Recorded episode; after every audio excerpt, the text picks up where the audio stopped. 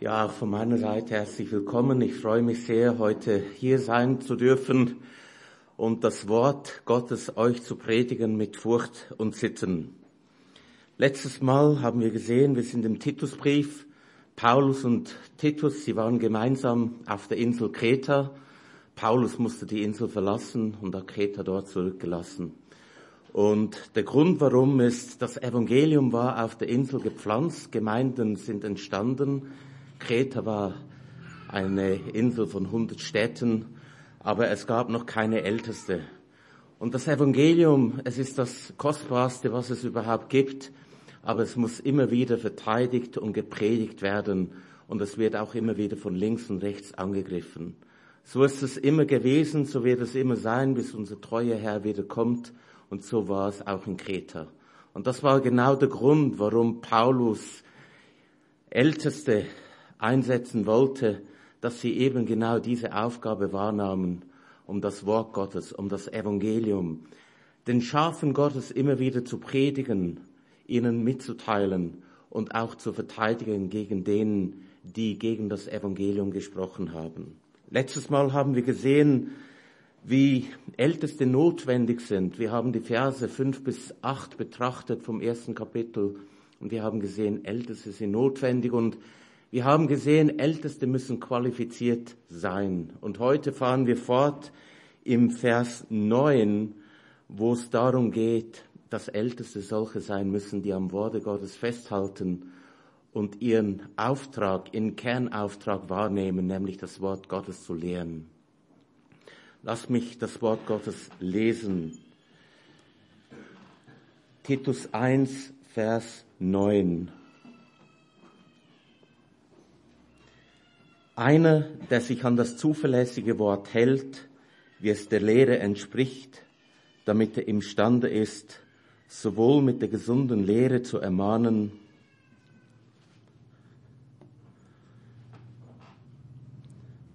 als auch die Widersprechenden zu überführen. Ich möchte noch beten. Ja, großer Gott und Vater, wir kommen zu dir und wir danken dir, dass du uns dein teures Wort geschenkt hast.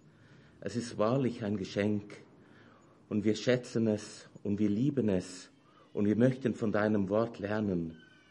Und so bitte ich einfach, dass du durch die Predigt dein Wort zu deinen Kindern redest und durch deinen Geist das in ihren Herzen bewirkst, das nur du bewirken kannst, zu ihrer Freude und Auferbauung und, seine, zu deiner Le zu, und zu deiner Ehre und Lob. Amen.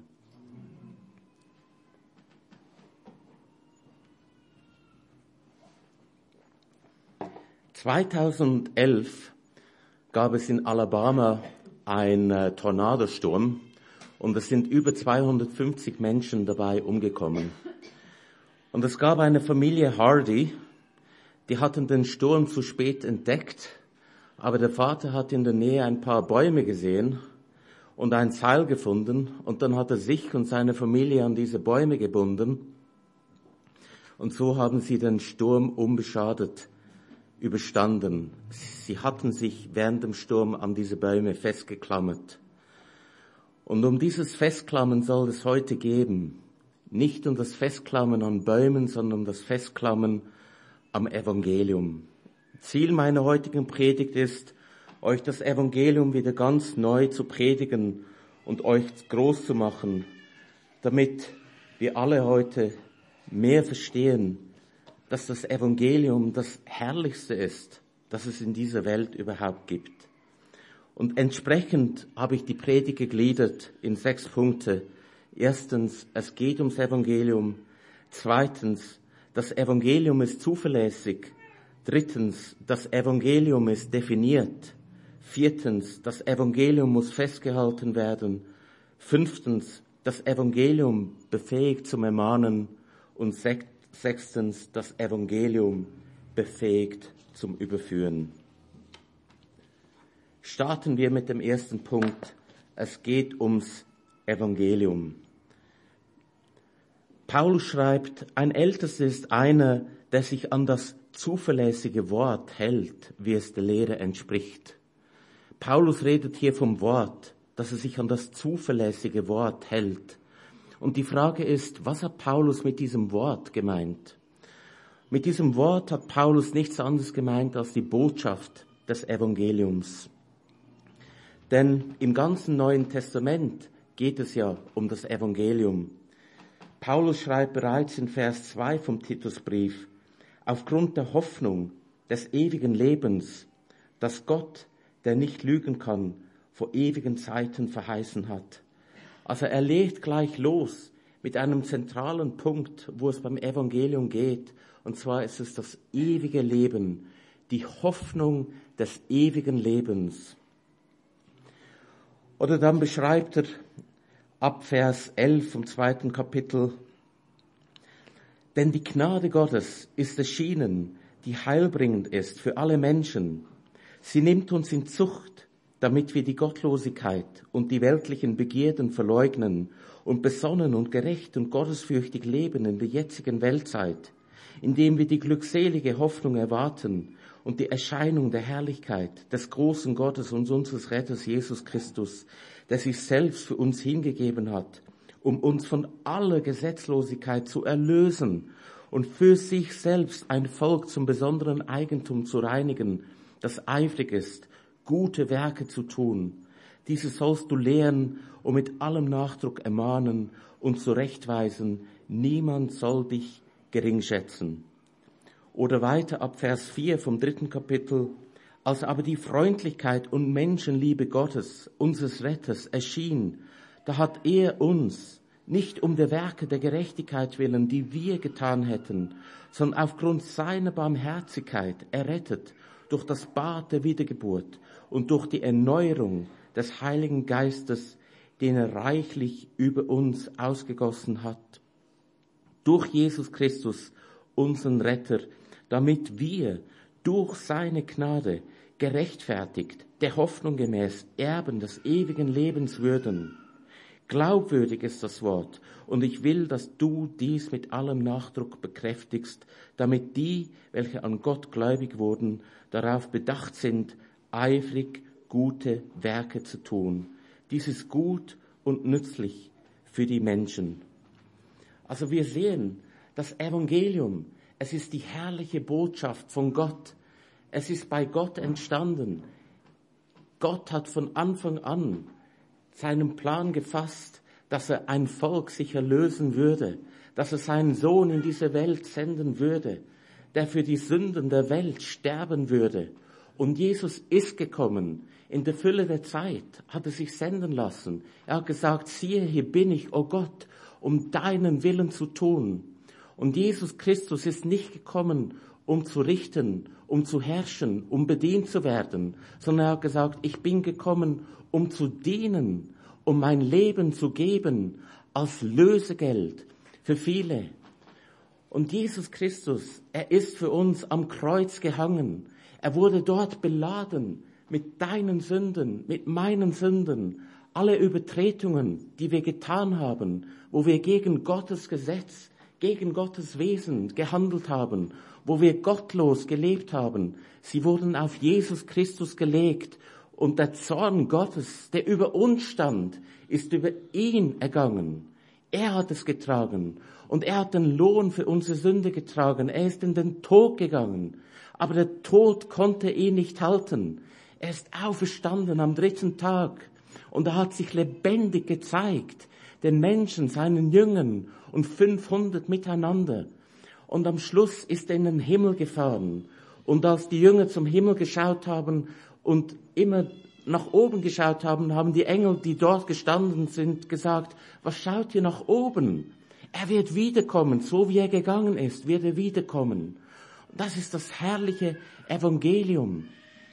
Das Evangelium handelt davon, dass Gott Menschen rettet, dass Gott Sünder rettet, dass Gott Menschen zu sich zieht, die von ihm nichts wissen wollen, die ihn nicht kennen, die ein gottloses Leben führen. Es ist die Liebe Gottes, die sich im Evangelium erweist. Es ist die Barmherzigkeit Gottes. Und der Mensch, wir haben es gelesen, von Natur aus unverständig, ungehorsam, in die Irre gehen, mit manchen man, mannigfachen Lüsten und Vergnügungen, in Bosheit und Neid lebend, das hat uns alle betroffen. Und wir konnten uns selber nicht retten. Wir konnten kein einziges Werk tun, das irgendwie in der Lage gewesen wäre, uns auch nur ein Millimeter in Gottes Nähe zu bringen. Wenn wir so, wie wir waren, vor Gott stehen würden eines Tages, so würden wir nur ein einziges Urteil hören und das heißt verdammt, verdammt, verdammt. Denn wir sind nicht so, wie wir sein sollen. Versteht ihr? Und es ist allein der Barmherzigkeit Gottes zuzuschreiben, dass er in der Fülle der Zeit seinen Sohn geschickt hat, um uns zu erlösen, um das zu tun, was wir nie hätten tun können. Und er hat uns zum neuen Leben gebracht, wie wir gelesen haben. Er hat uns die neue Geburt geschenkt, die Wiedergeburt, die Geburt von oben, die Geburt durch den Geist. Nicht wir konnten das tun. Nichts in der Welt hätten wir tun können, um von neuem geboren zu werden. Es ist sein Werk. Und er hat uns gewaschen im Bad der Wiedergeburt, gereinigt von allem Unflat, gereinigt von allem Egoismus, gereinigt von jeder Feindschaft gegen Gott. Und er hat uns gerechtfertigt, er hat uns gerecht gesprochen. Wenn wir eines Tages im Thronraum Gottes sein werden, dann werden wir ein einziges Urteil hören. Gerecht, gerecht, gerecht. Nicht aufgrund irgendeiner Gerechtigkeit, die wir getan hätten, die wir gebracht hätten, weder vor der Rettung noch nach der Rettung, sondern es ist allein die Gerechtigkeit Christi, die uns zugerechnet worden ist. Und das ist die Herrlichkeit des Evangeliums. Und das Evangelium, warum hat Gott das getan? Ging es ihm einfach darum, dass er uns von der Hölle erretten wollte, dass wir bei ihm sind? Das ist wohl ein Aspekt, ein herrlicher Aspekt, ein wichtiger Aspekt, für das wir ewig dankbar sind. Aber es ist nicht das Primärziel von Gott.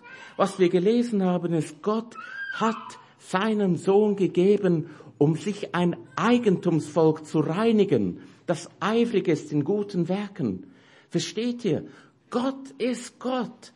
Er ist der Schöpfer von Himmel und Erde. Er ist der Schöpfer aller Menschen. Und als wir Menschen von ihm abgefallen sind, so war das nicht das Ende der Geschichte, sondern Gott hat gesagt, und ich werde euch retten, ich werde euch zu mir ziehen, ich werde euch dorthin bringen, in dieses Leben bringen, das ich für euch vorgesehen habe. Und das Leben, das Gott für uns vorgesehen hat, ist ein Leben, das seinem Charakter und Wesen entspricht.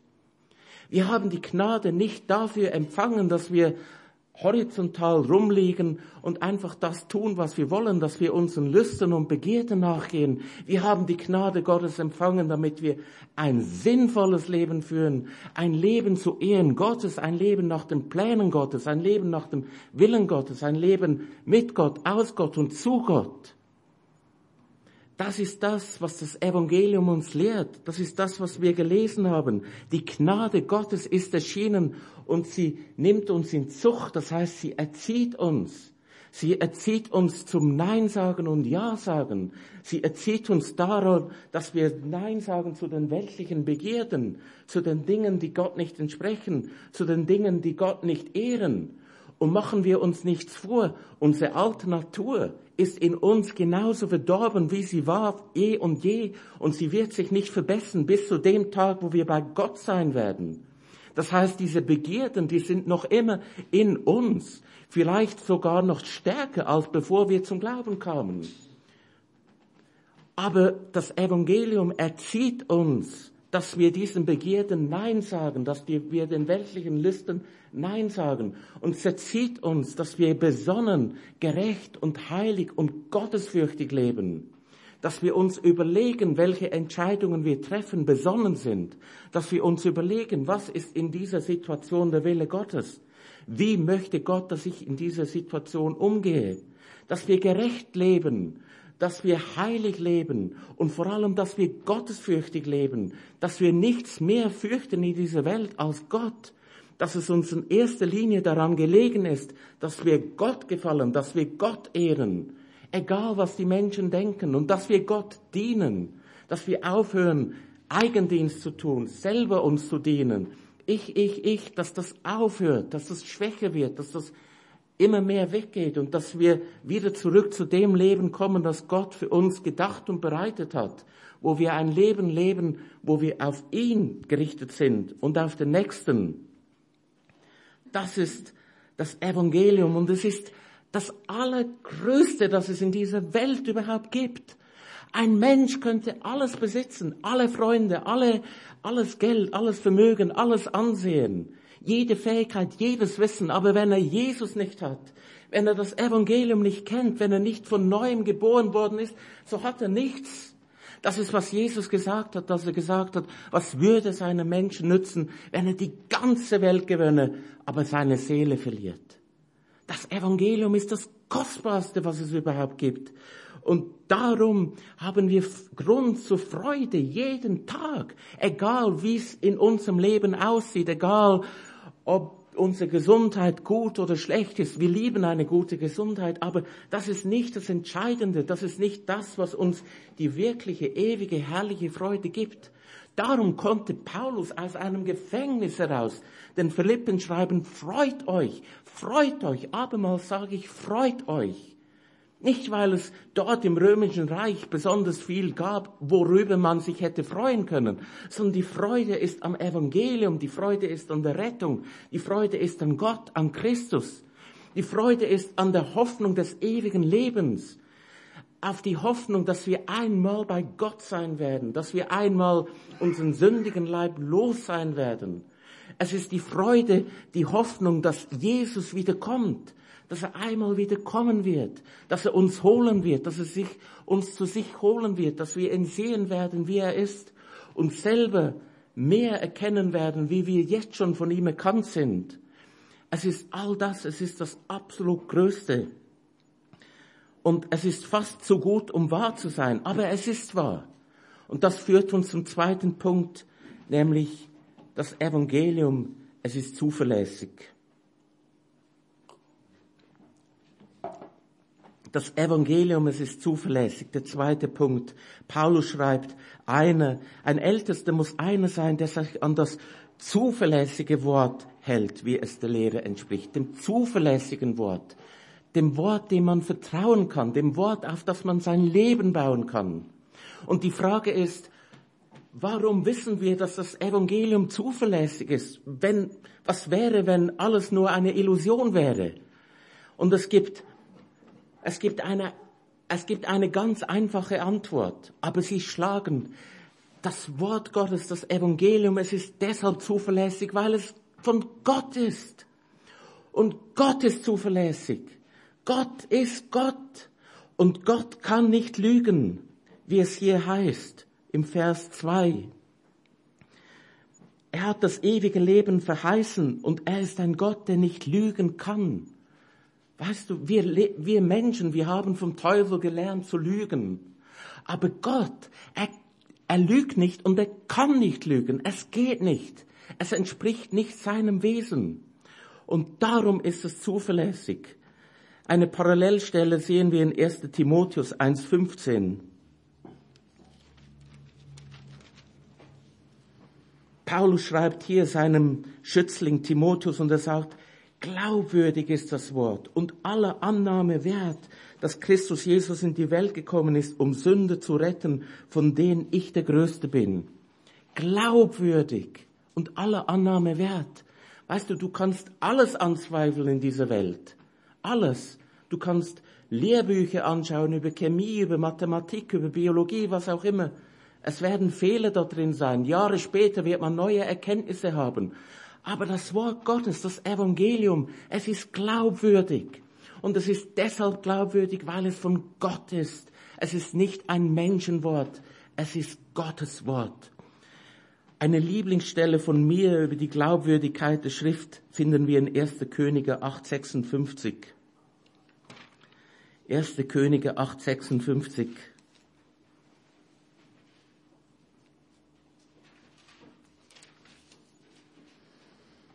Gepriesen sei der Herr, der seinem Volk Israel Ruhe gegeben hat.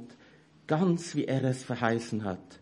Von allen seinen guten Worten, die er durch seinen Knecht Mose geredet hat, ist nicht ein einziges Wort dahingefallen. Von all den guten Worten, die er durch seinen Knecht Mose geredet hat, nicht ein einziges Wort dahingefallen. So ist unser Gott. Er ist zuverlässig. Er ist treu.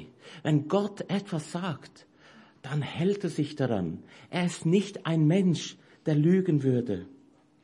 Und so gibt es keine zuverlässigere Botschaft als das Evangelium. Und darum gibt es nichts Vernünftigeres, als wir tun können, als du tun kannst, als ich tun kann, als mit unserem ganzen Herzen, alles was wir haben, dem Evangelium zu vertrauen. Unser Leben auf das Evangelium setzen.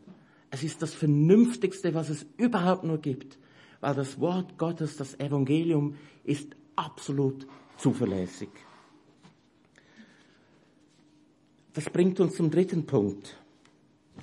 Das Evangelium, kann man das Evangelium nehmen und irgendwie verändern, etwas anpappen, etwas wegnehmen? Nein. Dritter Punkt, das Evangelium, es ist definiert. Das Evangelium, es ist definiert. Paulus sagt, einer, das ist ein Ältester, er muss sich an das zuverlässige Wort halten, wie es der Lehre entspricht. Wie es der Lehre entspricht. Wie es gelehrt worden ist. Leute gehen Land auf, Land ab und sie reden über das Evangelium und sie benutzen Bibelverse und sie reißen die Verse aus dem Kontext und sie legen den Fokus auf ganz bestimmte Themen und, und das geht nicht das Evangelium, es ist definiert. Es muss so festgehalten und verkündigt werden, wie es der Lehre entspricht, wie es gelehrt worden ist. Und von wem ist das Evangelium gelehrt worden? Wo liegt denn die Autorität? Es ist gelehrt worden durch die Apostel. Paulus sagt hier in 1.3, Titus 1.3, zu seiner Zeit aber hat er, das heißt Gott, sein Wort geoffenbart in der Verkündigung, mit der ich betraut worden bin nach dem Befehl Gottes unseres Retters. Also Gott selbst, Christus selbst hat das Evangelium dem Paulus geoffenbart und ihm den Befehl gegeben, hat nicht gesagt, Paulus, wenn du Lust hast, geh mal das Evangelium verkünden, hat ihm den Befehl gegeben, dieses Evangelium, das er ihm erklärt hat, zu verkünden. Versteht ihr? Es ist so, wie Christus es dem Paulus gezeigt hat. Und genau so hat es Paulus verkündet. Und wenn ihr das Neue Testament liest, wenn ihr die Apostelgeschichte liest, wenn ihr die Lehrbriefe liest, dann wisst ihr genau, was Paulus verkündet hat. Und all das, was Paulus verkündet hat, das ist Inhalt und Umfang und Grenzen des Evangeliums. Zum Beispiel in Galater 1, 11 bis 12.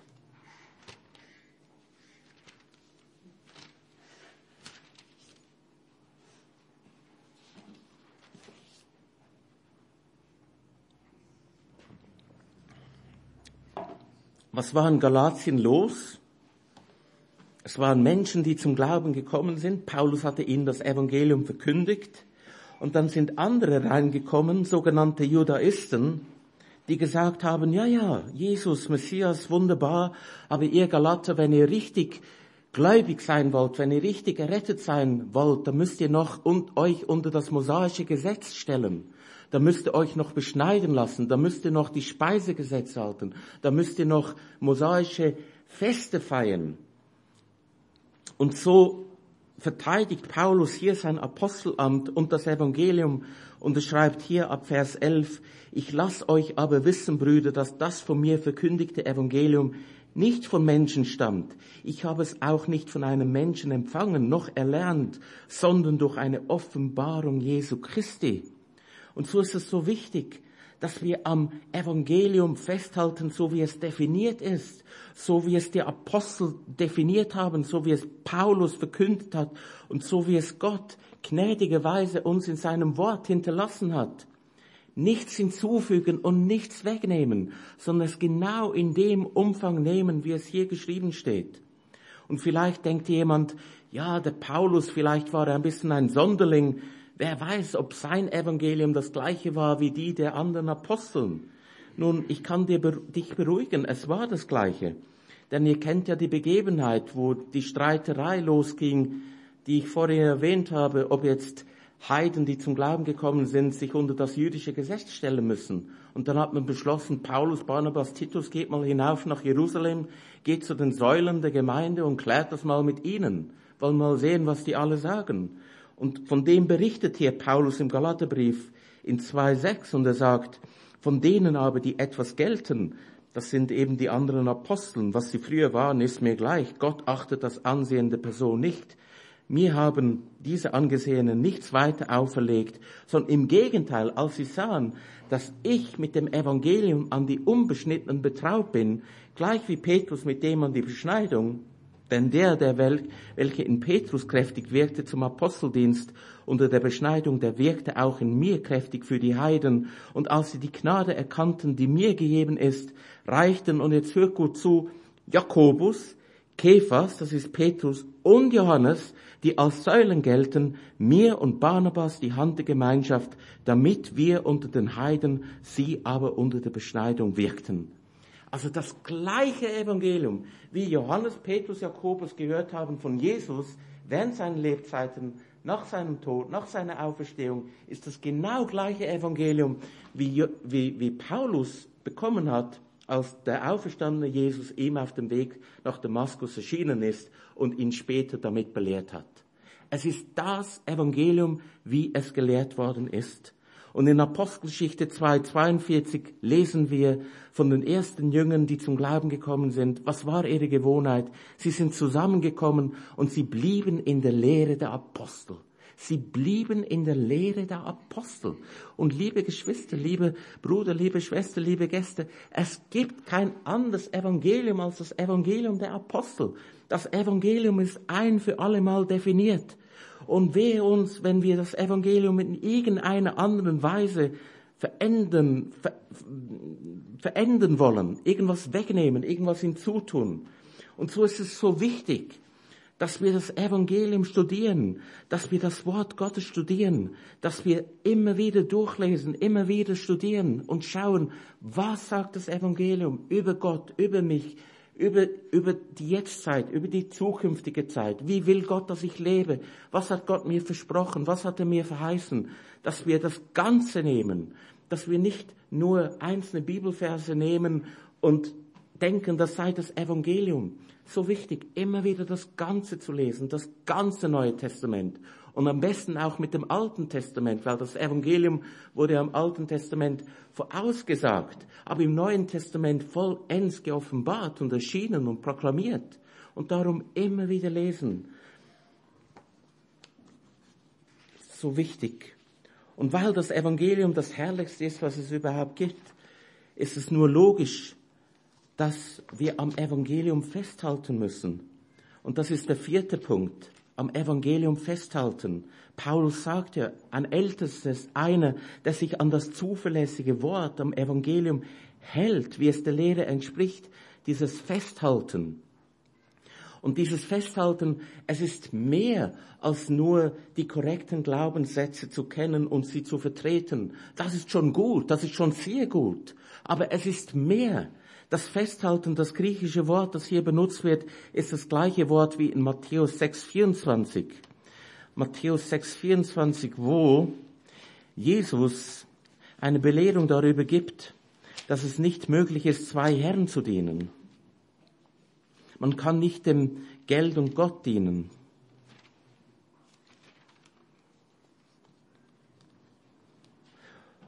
6,24, Matthäus 6,24. Und dann sagt er, niemand kann zwei Herren dienen, denn entweder wird er den einen hassen, den anderen lieben, oder er wird dem einen, und jetzt kommt's, anhangen. Das ist das gleiche Wort, das Anhangen, das Festhalten und den anderen verachten. Seht ihr, was gemeint ist? Jesus sagt, schau, in wichtigen Dingen kannst du nicht auf zwei Hochzeiten tanzen, denn du wirst entweder das eine liebe oder das andere liebe. Es geht nicht beides. Ja? Und das ist dieses Festhalten. Es ist ein, eine völlige Hingabe an das Evangelium, an Christus, an Gott, an sein Wort, an seinen Willen. Eine Parallelstelle finden wir in 2 Timotheus 1.13.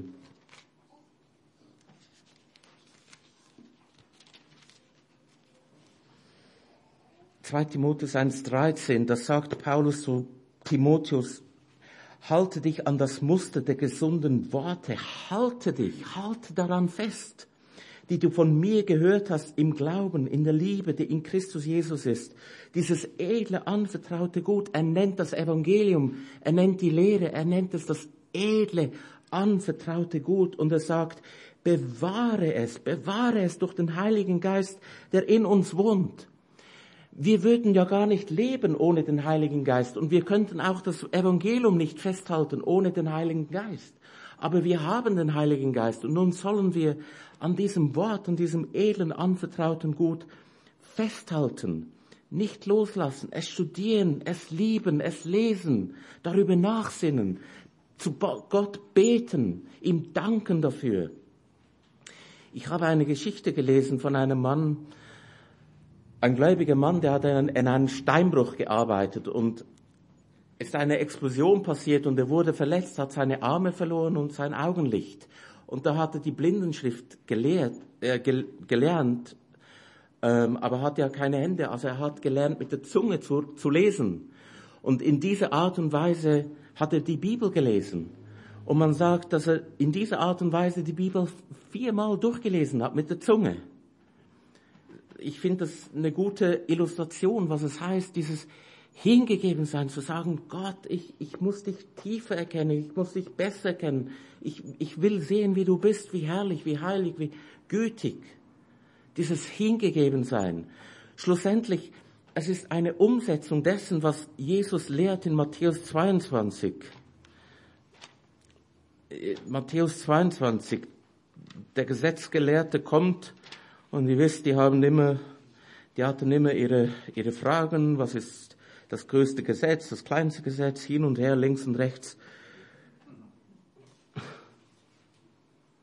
Matthäus 22, 36 kommt und sagt, Meister, welches ist das größte Gebot im Gesetz? Und Jesus sprach zu ihm, du sollst den Herrn dienen Du sollst den Herrn, deinen Gott, lieben mit deinem ganzen Herzen, deiner ganzen Seele, mit deinem ganzen Denken. Das ist das erste und größte Gebot. Und das zweite ist ihm vergleichbar. Du sollst deinen Nächsten lieben wie dich selbst. Diese Vollhingabe zu Gott und seinem Wort und seinem Evangelium. Es ist das ganze Herz, die ganze Kraft, alles, was man hat. Wisst ihr, Christenheit, Christentum, das ist nicht wie ein, ein, ein, ein, ein Vanilleglas und dann ein bisschen Schokolade darüber, so etwas hinzu zum Leben. Christsein heißt ein neues Leben, ganz neues Leben. Ein Leben hin zu Gott und hin zum Nächsten. Natürlich, wir können das nicht vollkommen in Perfektion, wir, das können wir nicht, das verheißt das Wort auch nicht, aber das ist unser Streben, das ist unser, dorthin sollen wir streben, die, diese Hingabe. Wir sagen, und, und, und seien wir ehrlich, wir Menschen, wir sind nicht so gestrickt. Man hat ja in Schweizerdeutsch dieses äh, Sprichwort, ja, wir wollen immer für, für uns Weckli, oder? Wir wollen immer beides. Ein bisschen von dem, ein bisschen von dem. Ich will schlank sein, aber trotzdem die Schokolade essen. Ich will Klavier spielen können wie der und der, aber nach zehn Minuten üben werde ich müde. Oder was auch immer, versteht ihr? Ohne völliges Commitment schon in der Welt, das ist, es braucht es. Alle Menschen, die irgendwo Höchstleistungen erbracht haben, die waren vollkommen committed zu ihrem Thema. Ein Albert Einstein, der war ständig in seinen Schriften, Theorien, der hat gearbeitet, durchgestrichen, gearbeitet, durchgestrichen. Der ist nicht eines Morgens erwacht und hat gesagt, op, das ist die Formel. Das war jahrelange Arbeit. Und, und, und so ist es auch bei uns. Schon im Alten Testament, Josua, was wird ihm gesagt, als er die Führung von Mose übernimmt? Schlag mit mir auf Josua 1,8. Eine herrliche Stelle.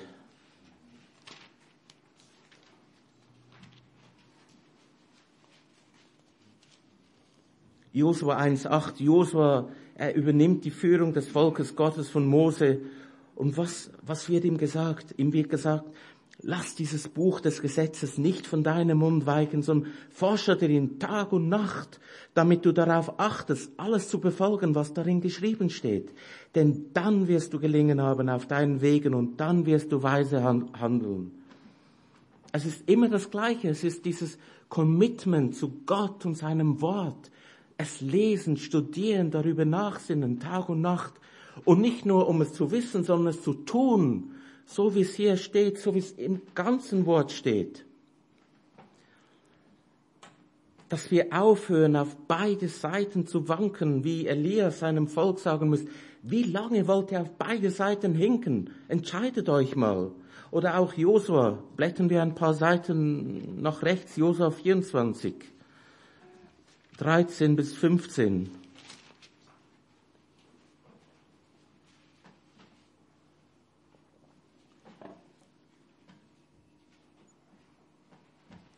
bringt das Thema so wunderbar auf den Punkt.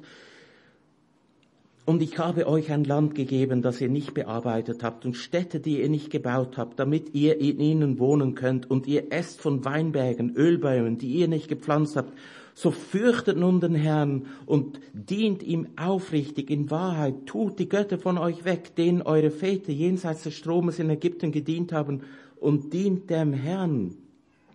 Wenn es euch aber nicht gefällt, dem Herrn zu dienen, so erwählt euch heute, wem ihr dienen wollt. Den Göttern, denen eure Väter jenseits des Stromes gedient haben, oder den Göttern der Amoriter, in deren Land ihr wohnt, und dann sagt er diese herrlichen Worte und ich wünsche mir wirklich, dass du und ich heute vielleicht ganz neu, ganz neu dieses Wort sprechen können. Ich aber und mein Haus, wir wollen dem Herrn dienen. Ich aber und mein Haus, wir wollen dem Herrn dienen. Das ist dieses Hingegebensein, das ist dieses am Evangelium festhalten.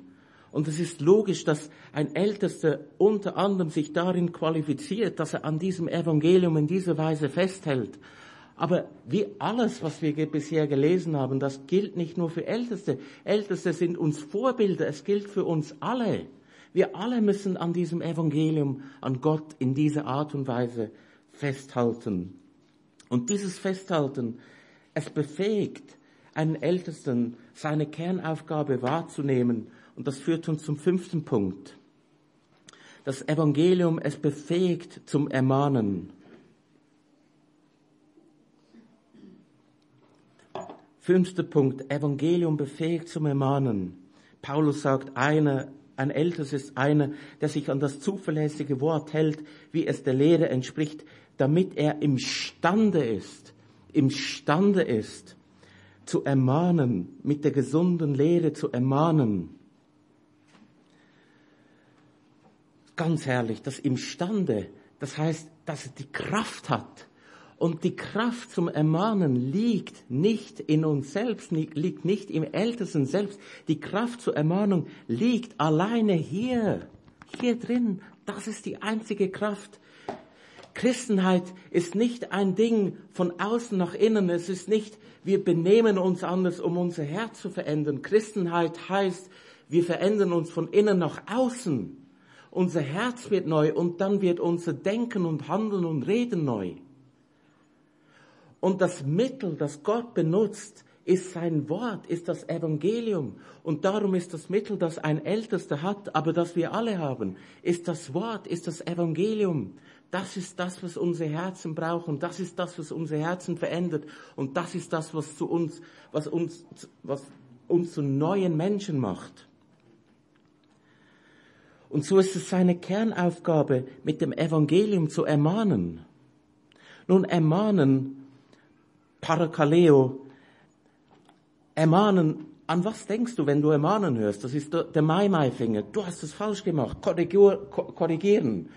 Nun, ermahnen kann das heißen, aber es ist nicht die Kernbedeutung von ermahnen. Die Kernbedeutung von ermahnen bedeutet ermutigen und trösten. Und zwar das bei dem anderen zu bewirken.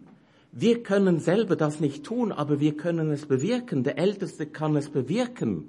Und wie kann er es bewirken? Mit dem gesunden Wort, mit der gesunden Lehre, mit dem Evangelium. Diese, diese, diese Ermutigung, dieser Trost. Kommt mit mir zur Apostelgeschichte 14, 22. Ich möchte euch aus dem Worte zeigen, dass, dass dieses Ermahnen, es ist in der Regel nicht der Mai-Mai-Finger, sondern es ist, es ist viel eher wie ein Coach, wie ein Sportcoach, der seine Mannschaft anspornt und sagt, hey, ich weiß, dass ihr das könnt, geht, macht weiter. Sie aus der Reserve lockt, sagt, haltet durch. Es ist dieses Art von ermutigen, Mut geben, Trost geben, Kraft geben, mit dem Evangelium, nicht mit Menschenweisheit. Apostelgeschichte 14, 22.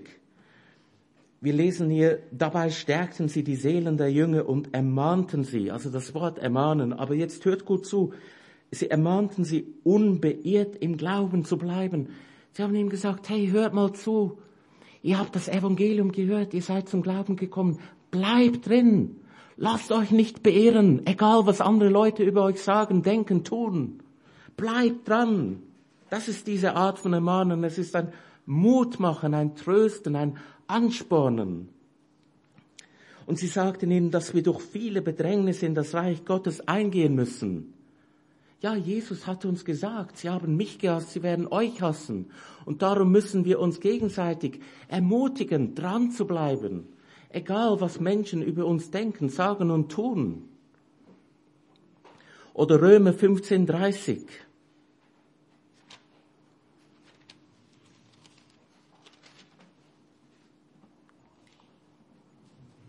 Paulus kommt langsam zum Schluss vom Römerbrief und dann sagt er, ich ermahne euch, ermahne, wieder das Wort ermahnen, aber wozu?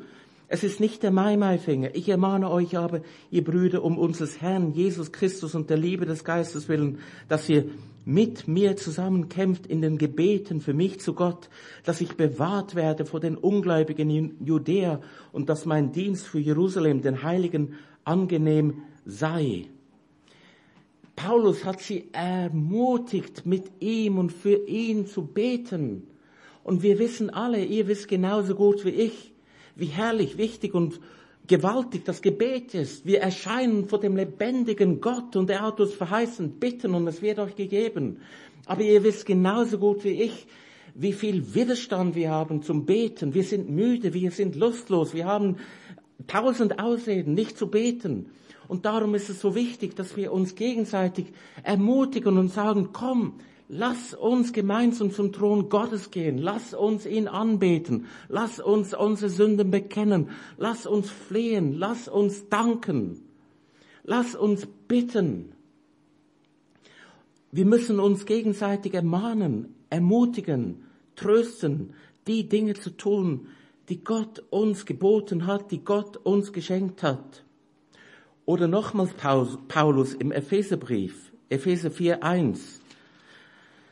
Nachdem Paulus den Ephesern drei Kapitel lang erklärt hat, die herrliche Stellung, die uns geworden sind als Kinder Gottes, dass wir versetzt sind in die himmlischen Örter, dass wir geliebt sind von Gott, dass wir gesegnet sind mit jeder geistlichen Segnung. Und jetzt sagt er, aufgrund dessen ermahne ich euch nun, 4.1, ich ermahne euch, auch das, das ist nicht der Mai-Mai-Finger. Es ist, ich ermutige euch, ich dränge euch, ich, ich, ich motiviere euch, würde man heute sagen. Ich ermahne euch nun, ich, der Gebundene im Herrn, dass ihr der Berufung würdig wandelt, zu der ihr berufen worden seid. Versteht ihr dieses Ermahnen? Es ist nicht der Mai-Mai-Finger in der Regel. Es ist ein Ermutigen, ein Trösten, zu sagen, hey, komm, wir wollen so leben, so wandeln, so beten, wie Gott es uns geheißen hat, wie Gott es uns geboten hat, wie es ihm gefällt. Es ist eine Ermutigung, eine gegenseitige Ermutigung zum Leben gemäß dem Evangelium, in guten Tagen, schlechten Tagen. Und das Mittel, nochmals für die Ermahnung ist nicht irgendwelches Menschenwort, sondern das Mittel ist das Evangelium, das Mittel ist das, die gesunde Lehre. Das ist das, was, das, das ist das, was Gott uns gegeben hat. Und er hat es jedem von uns gegeben. Und manchmal sind wir vielleicht etwas schüchtern und wir denken, kann ich wirklich das jemandem sagen? Aber es ist das Wort und das Wort hat die Kraft. Und ich möchte dich ermutigen, damit zu beginnen, mit dem Ermahnen. Zuerst gegen dich selber. Wenn du merkst, du hast Gedanken, die nicht stimmen, Gedanken, die dich in eine Richtung ziehen, in die du nicht gehen willst, dann beginne dich selbst zu ermahnen mit dem Evangelium. Predige das Evangelium dir selbst. Und dann ermahne, ermutige, tröste deinen Bruder, deine Schwester. Und das ist eine der Hauptaufgaben eines Ältesten, dass er uns ermutigt, ermahnt, immer wieder. Denn wir sind so vergessliche Hörer. Wir hören es heute und morgen haben wir es schon wieder vergessen. Darum braucht es die Wiederholung. Immer wieder zu sagen, hey, was hat Gott getan? Was hat er gesagt? Was ist sein Wille? Was ist sein, sein Versprechen? Komm, schau hier, schau dort. Es ist das, was wir brauchen. Und das Ziel ist immer die Verherrlichung Gottes. So wie es Jesus in der Bergpredigt gesagt hat, als er gesagt hat, Matthäus 5, 16, lasst euer Licht scheinen, auf dass die Menschen die guten Werke seht, dass sie euch auf die Schultern klopfen. Nein! Dass sie den Vater im Himmel verherrlichen, dass sie ihn preisen. Schlussendlich ist immer Gott das Ziel, alles kommt von Gott und alles geht zu Gott und wir sind Mitteilhaber seiner Herrlichkeit. Ein Ältester hat noch ein zweiter Lehrauftrag. Ist weniger angenehm, aber genauso wichtig. Und zwar das Evangelium, Punkt 6, es befähigt zur Überführung. Paulus sagt, einer, das ist ein Ältester, der sich an das zuverlässige Wort hält, wie es der Lehre entspricht, damit er imstande ist, sowohl mit der gesunden Lehre zu ermahnen, als auch die Widersprechenden zu überführen. Die Widersprechenden zu überführen. Wer sind denn diese Widersprechenden? Widersprechende, das sind nicht solche, die vom Evangelium nichts wissen wollen, die sich überhaupt gar nicht für das Evangelium interessieren. Widersprechenden im damaligen Kontext, das sind solche, die in der Gemeinde waren, sie waren in der Gemeinde, sie redeten von Jesus, sie redeten von Christus, sie redeten von Gott, aber sie widersprachen der Lehre des Evangeliums, weil sie haben Dinge hinzugefügt oder Dinge hinweggenommen. Entweder haben sie gesagt, Jesus Christus gut und recht, aber du musst noch die jüdischen Gesetze halten, oder sie haben gesagt, Jesus Christus gut und recht und die Gnade ist so groß, du kannst jetzt leben, wie du willst. Geh dich besaufen, geh ins Bordell, tu, was du willst. Das sind die Widersprechenden, die gegen das Evangelium, gegen die gute Lehre gesprochen haben. Und ein Ältester, eigentlich wir alle, aber der, ein Ältester insbesondere, er hat die Aufgabe, mit der gesunden Lehre die Widersprechenden zu überführen. Und was heißt denn überführen? Überführen heißt nichts anderes als zu zeigen, schau, du sagst das und das Evangelium sagt das. Das, was du sagst, stimmt nicht. Siehst du das? Und er zeigt es ihm anhand des Wortes. Er sagt nicht einfach, was du sprichst, ist Blödsinn, sondern er zeigt, du sagst das, das Evangelium sagt das, siehst du, dass das nicht stimmt? Siehst du, dass du falsch liegst? Oder er sagt, du lebst so, das Evangelium erklärt uns, dass du so leben sollst, siehst du, dass du falsch liegst? Also er versucht ihn davon zu überzeugen, mit der gesunden Lehre, nicht mit Menschenweisheit, mit der gesunden Lehre, dass er falsch liegt, in Lehre und Leben. Es ist das Gleiche, was ein Richter versucht zu tun gegenüber einem Schuldigen. Ein Richter, der sagt, schau mal, das Gesetz sagt das, du hast das gemacht, siehst du, dass du schuldig bist. Nun, nicht jeder, der schuldig ist, wird sich überführen lassen. Es gibt viele, die sagen einfach, ich will es nicht sehen, ich sehe es nicht ein, ich bin nicht schuldig. Aber das ist das, was ein Richter zu, versucht zu machen. Und das ist das, was ein Ältester und eigentlich wir alle machen sollen, wenn wir in diese Situation kommen. Zu sagen, du sagst das, das Evangelium sagt das, es stimmt nicht, was du sagst. Dein Leben stimmt nicht mit dem überein, was das Evangelium lehrt.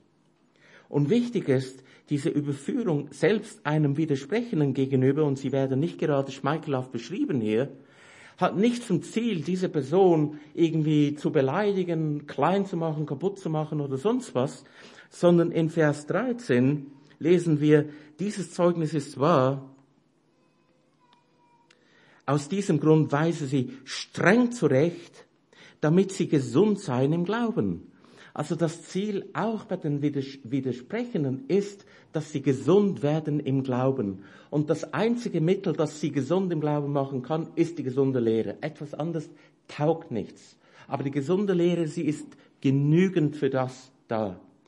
Aber ob sich ein Mensch, ob sich ein Widersprechender überführen lässt, liegt nicht in unserer Kraft und liegt auch nicht in unserer Verantwortung. Es ist die Aufgabe des Heiligen Geistes, einen Mensch zu überführen.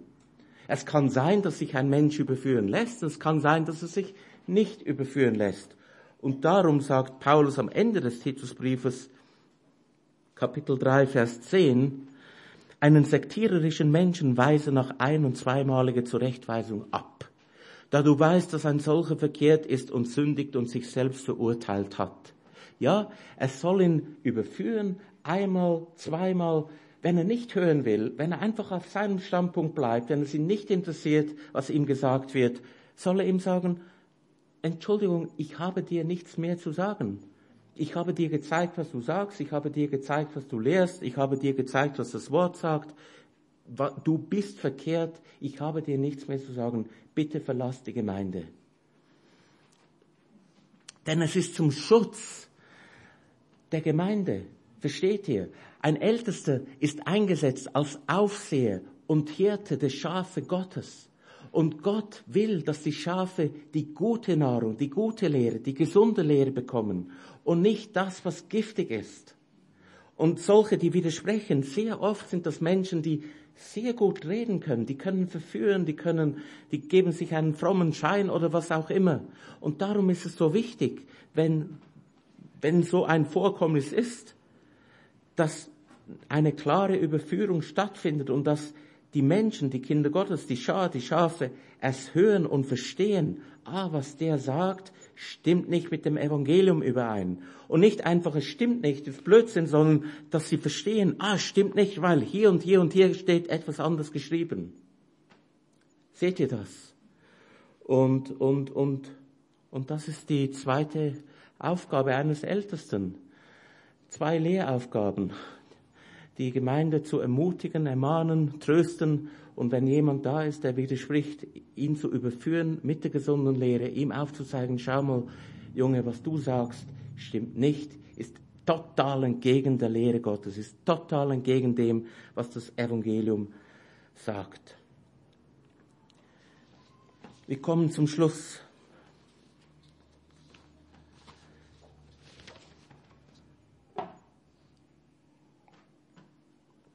Was haben wir heute gesehen? Wir haben gesehen, Punkt eins: das Evangelium ist das absolut Größte, das es überhaupt in dieser Welt gibt.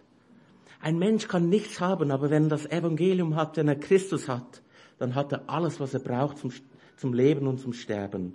Punkt zwei: das Evangelium ist absolut zuverlässig. Du kannst dein ganzes Leben auf das Evangelium setzen und du wirst nie und nimmer zu Schanden. Es ist zuverlässig, es ist zuverlässig, weil es Gottes Wort ist. Punkt drei: Das Evangelium ist nicht beliebig definierbar, sondern das Evangelium ist definiert. Es ist durch die apostolische Lehre definiert. Es ist im Umfang des Neuen Testaments, wie wir es erhalten und bekommen haben, definiert. Und darum studiere das Evangelium. Hör nie auf, das Evangelium zu studieren. Vierter Punkt, das Evangelium muss festgehalten werden. Und das ist da, wo ich sage, ich wünsche dir und mir, dass wir heute ganz neu sagen, wie Josua es gesagt hat, ich und mein Haus, wir wollen dem Herrn dienen. Wir wollen solche sein, die Tag und Nacht über das Evangelium nachsinnen, um es zu tun, um es zu verstehen, um Gott besser zu erkennen. Fünfter Punkt. Das Evangelium haben wir gesehen. Es ist das, was die Kraft hat, zu ermahnen, zu trösten, zu ermutigen. Benutze es. Benutze es zuerst dir gegenüber, dass du dir selbst das Evangelium predigst und benutze es auch deinen Geschwistern gegenüber, dass du sie in den Arm nimmst und sagst, schau, komm, wir wollen zusammen die Sünde bekennen, wir wollen zusammen das Wort studieren, wir wollen zusammen um Hilfe bitten an deinem Arbeitsplatz oder was die Sache ist. Und sechster Punkt, das Evangelium hat die Kraft zum Überführen und es ist etwas, wenn es so sein soll, wenn diese, wenn es die Situation verlangt, dass es geschieht, dass Menschen, die widersprechen, die, die öffentlich das Gegenteil dessen sagen, was das Evangelium lehrt, dass sie überführt werden. Ich habe euch zu Beginn die Geschichte dieses Mannes Hardy mit seiner Familie erzählt, wie er überlebt hat in diesem Tornado. Er hat sich und seine Familie mit Seilen an, den, an die Bäume gebunden. Und es ist die Aufgabe eines Ältesten, aber letztlich unsere alle Aufgabe, dass wir uns nicht an Bäume binden, außer es windet, sondern dass wir uns an das Evangelium binden dass wir das Evangelium studieren, lieben, tun, verkünden, verteidigen, proklamieren. Schlag mit mir bitte eine letzte Stelle auf 1. Petrus 1.23.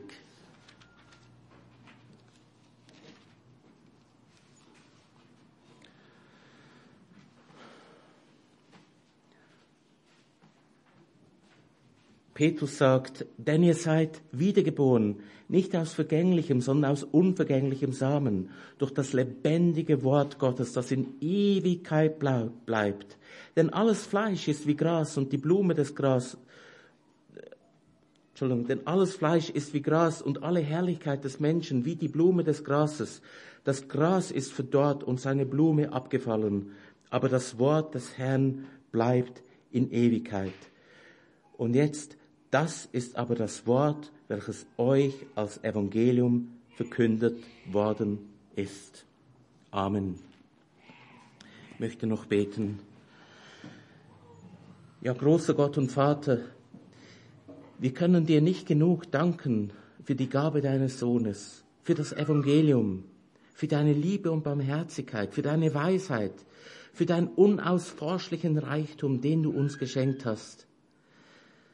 Und wir bitten dich einfach, dass du unsere Augen mehr und mehr öffnest für diese Wahrheiten, für dein Evangelium, für dich selbst. Und dass unsere Freude mehr und mehr und größer und größer wird. Und unser Mund mehr und mehr übersprudelt von dem, was im Herzen ist und sein soll, nämlich das Evangelium.